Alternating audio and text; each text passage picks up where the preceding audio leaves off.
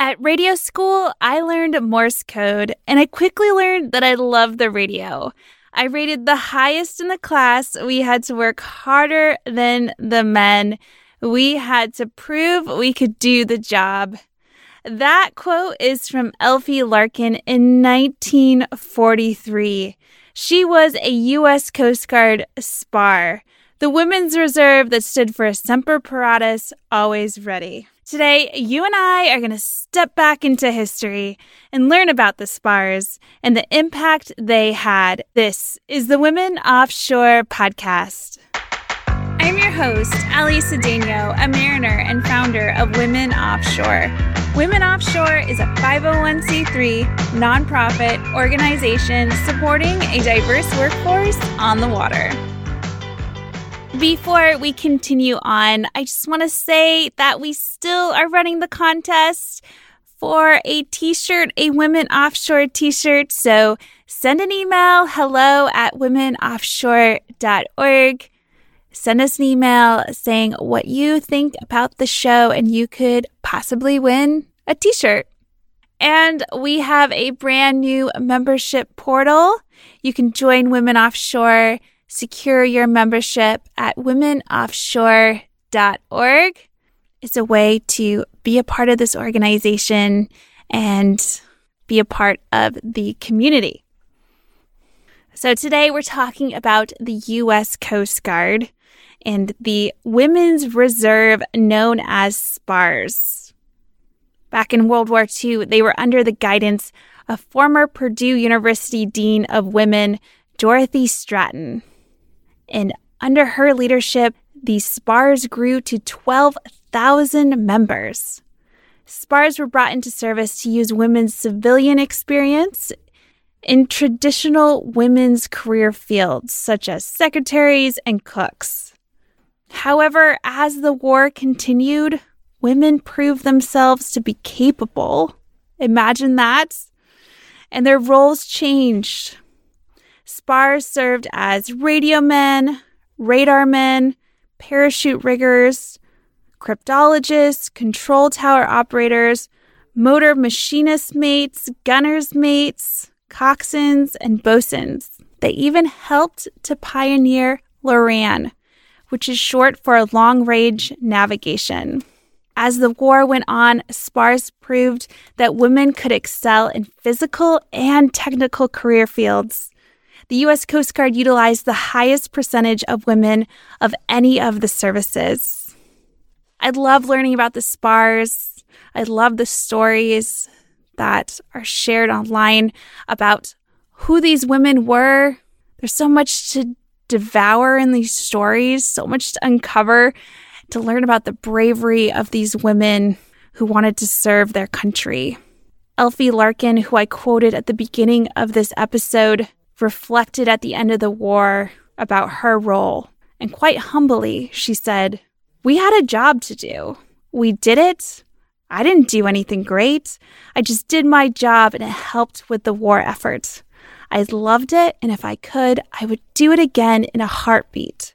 I was so proud to be in the SPARS. You can read about her story on womenoffshore.org. Lieutenant Commander April Killian wrote an article about the SPARS and all about Elfie's contributions as a SPAR. Lieutenant Commander Killian is here with us today to share her passion for the history of the U.S. Coast Guard. Lieutenant Commander Killian is a graduate of the U.S. Merchant Marine Academy and holds a Master of Art in Diplomacy from Norwich University. She was previously a Navy Reserve officer and served in the U.S. Coast Guard as a Marine inspector. April is currently a Coast Guard reservist. Some more fun facts about her she home educates her four children and enjoys researching and sharing the history of women in the Coast Guard, which is why she's here today. I wanted to talk with her and learn more about the SPARS. So, with all that said, welcome Lieutenant Commander Killian to the Women Offshore podcast. Thank you for having me, Ali. I'm really looking forward to our conversation. Yes, me too. So, you are so passionate about the history of women in the U.S. Coast Guard. Where does this passion come from? Well, simply put, it's because these women, they deserve to have their stories told. I should say before I, I go further that I need to make it known that these views are my own and they're not official policy or position of the Coast Guard or the U.S. government. So, yes, these women need to have their stories told. I grew up the daughter of a Marine, and one of the things I learned as a kid of the Marine Corps is that from the moment my dad joined the Marine Corps, he was taught that he came from this long line of men and women whose stories and examples inspired him to lead Marines into combat. And he had an obligation to uphold that lineage. And while the Marine Corps has a different mission set than the Coast Guard, we as a service, we also have an obligation to preserve and honor the stories of the Coast Guardsmen who came before us so that their stories can inspire the current Coast Guardsmen and the future Coast Guardsmen to have that courage and to live up to those values and ideals that heroes like Douglas Munro and Bernie Webber established before us. However, I always noticed that other than maybe Dorothy Stratton, there was a lack of knowledge about women who served in the Coast Guard. And that kind of upset me. Actually, at first, I have to admit, it made me pretty angry. So I remember telling my husband, like, they aren't doing enough to share and preserve our Coast Guard women's stories. They should be doing more. And it was actually my husband, who's also in the Coast Guard, who provided the wisdom in saying to me, like, April, you are they. You're a commissioned officer in the United States Coast Guard Reserve. And what you should be saying is, I am not doing enough. And I should be doing more to preserve and share those stories. And it was a gut check, but I realized he was right. I mean, I was already scouring the depths of the internet, hunting antique stores for scrapbooks, uniforms, any items or documents that I could find of their service stories, but I did need to do more. I needed to share those stories. And so, actually, on that day, I created the SPAR Facebook page, which was Veterans Day 2019. I have to ask, do you have a favorite SPAR? So, that's a difficult question to answer. But the first person that does come to my mind is my good friend, Miss Julia Watley. She's such an amazing woman. She served her country as a SPAR. She became a teacher after the war, and then she continued to serve in her community. Her husband, who was a distinguished World War II veteran himself, and her, they established a life together and they taught in actually Department of Defense schools overseas after the war. And then they came back to Texas and they taught locally and they actually raised cattle. She actually still raises cattle today, which is amazing. I had the honor of interviewing her to record her oral history for the National Archives Veterans History Project in 2019, and we've been friends ever since. She's 96 years young, and we spent hours at her kitchen table just talking about teaching kids and being in the Coast Guard, it's just been an amazing experience. I'll sit and ask her about what life was like in the Spar Barracks in Washington, D.C., and how she got to meet Dorothy Stratton. And then she likes to ask me, like, what was it like sailing on merchant ships before you joined the Coast Guard? And how did you navigate those challenges of being a woman on board? What's it like as a port state control examiner in the Coast Guard? And like when you want, walk on the foreign ships, like, what does it mean when you're a woman? Do they listen to you? And so, it's been amazing and it's really empowering because she's my hero and she's so eager to know about like what I'm doing and about the impact that her service had on my opportunities and like how I've been able to follow in her footsteps. And like I spoke of before, it it really it's made me realize the obligation that I have to carry on her legacy of service. It's really been an honor and I actually have plans to visit her in a few months and I'm really looking forward to it. But she's just one story. She's my friend, but there are just so many spars who deserve recognition. I think I could literally spend hours with you talking about them, which I suppose is why I created the Spar Facebook page because I was so overwhelmed by the number of amazing stories of these women and they just needed to be told. Yeah, I could hear and listen to you talk all day, just hearing the passion in your voice and all the details that you know about these people and, and how proud I can tell that you are. And why do you think people need to know about SPARS and maybe even people outside the Coast Guard? What's so important about knowing about that generation? So, I think it's multifaceted. One, like I said before, is because we owe it to them to tell their stories. But also, we need these stories to inspire current and future women of the Coast Guard. Sadly, I wish more of their stories had been recorded. Many of these women are nearing the end of their days, and unfortunately, many of their stories departed with them. I think for many of these women, they left service post war, and at the time, our society and our culture was such that the women, the spars, they often minimize their own contributions, or they may not have recognized the impact that their contributions had not only in the war, but the future of women in the Coast Guard. I also think that people need to study the SPARs because their experiences provide context to the challenges and struggles that women in the Coast Guard today face. We don't just study history for nostalgia's sake, we do it because we want to understand how we got to where we are today, what worked, what didn't work, why didn't it work? And like, how do we move forward and make things better? What are the lessons that we learn and we can take from the past? I recently came across a document about the 1990s pertaining to Coast Guard women's policies, which was actually a really neat discovery. It covered topics like childcare, deployability, and maternity leave. And it was really eye opening to me to realize the strides that have been made as a service. And it actually motivated me to want to piece together that timeline because it demonstrated to me that there's been a positive evolution in our Coast Guard culture towards a more inclusive and diverse workforce. So I think it's important to have this historical analysis because it reaffirms to our society that women have served their nation honorably in defense of our nation since the creation of our nation, and women continue to serve in defense of our nation. Is there anything that's been a surprise in these lessons that you've captured from the SPAR generation? I don't think necessarily that they're a surprise. If anything, it's been a comfort to see that these women faced challenges and they overcame them. They were doubted for what they were able to accomplish, you know, can they do on a quote unquote man's job? And they proved that they did. And so I don't necessarily think it was surprising more than it was reassuring. So you mentioned earlier that you have a Facebook group.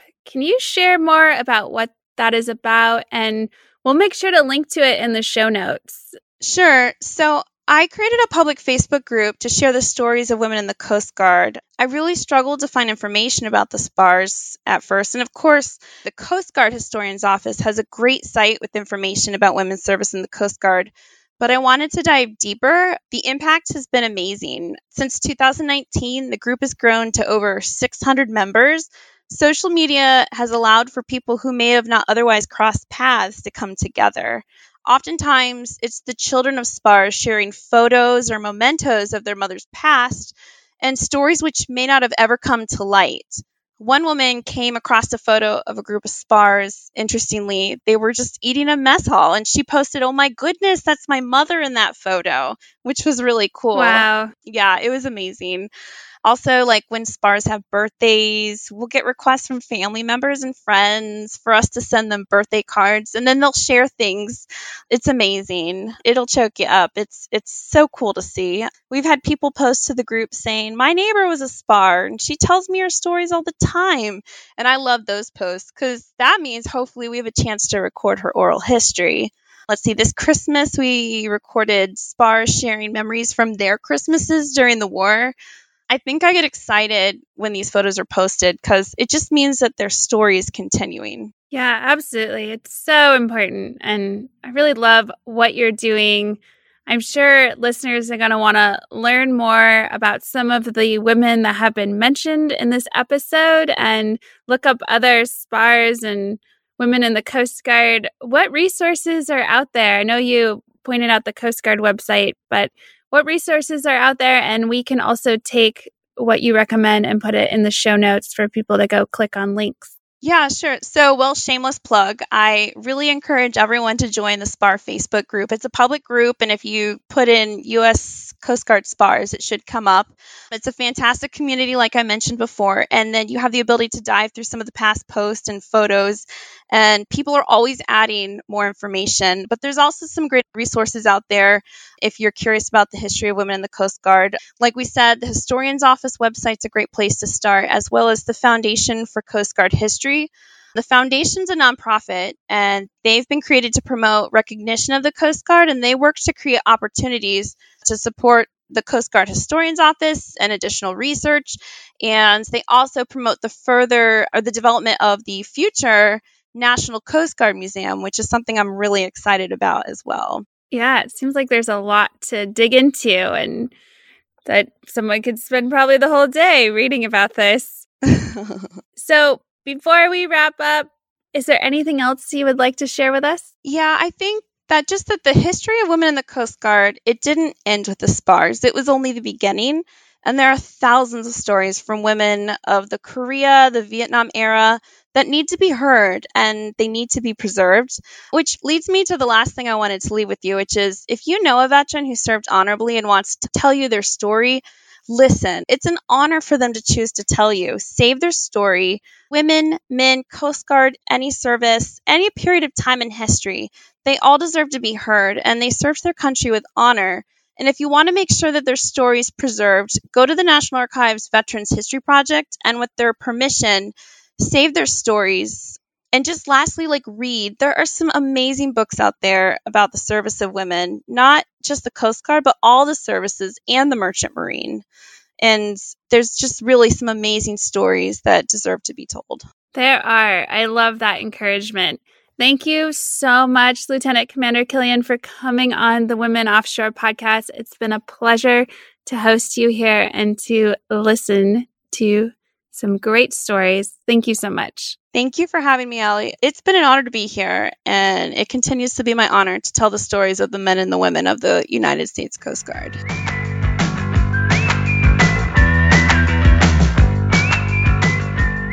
Before you go, here are some events on deck from my colleague Savannah at the Oil and Gas Global Network. Hey everybody, it's Savannah from OGGN, and here are the events on deck for July 2021. This month we have five events, but if you'd like the full list, you can click the link in the show notes to sign up for our events newsletter. We send it out every month, and it includes more info about the events I talk about here. We even include events that occur two months ahead of time, so if you're always interested in staying in the loop about oil and gas events, make sure to check that out. This month, OGGN will be hosting our monthly happy hour at the Cannon in Houston, Texas on July 29th. Our June happy hour was a hit, so if you weren't there for the June one, we hope to see you there this month at our July happy hour. At this event, you'll be able to meet some of OGGN's hosts and network with other oil and gas industry professionals, all while enjoying great food and drinks. Don't forget that it's on July 29th. Other than OGGN's events, we have two in person and two online events. First up, we have our two in person events. The first one being the DUG Permian and Eagle Ford Conference at the Fort Worth Convention Center from July 12th to July 14th. And the next in person event is the SPE International Data Science Convention at the Norris Convention Center in Houston, Texas on July 8th. Next, we have our two online events. The first being a Cognite webinar titled From Buzzwords to Boardrooms What Energy Leaders Really Think About the Transition Towards True Sustainability. And that's on July 8th from 11:30 to 12:30. And lastly, we have the US Africa Energy Forum, which is online on July 12th. If you have any questions about these events or any of our shows, make sure to reach out to me through my email in the show notes. That's all for July. I hope you guys have a great month and thanks for tuning in.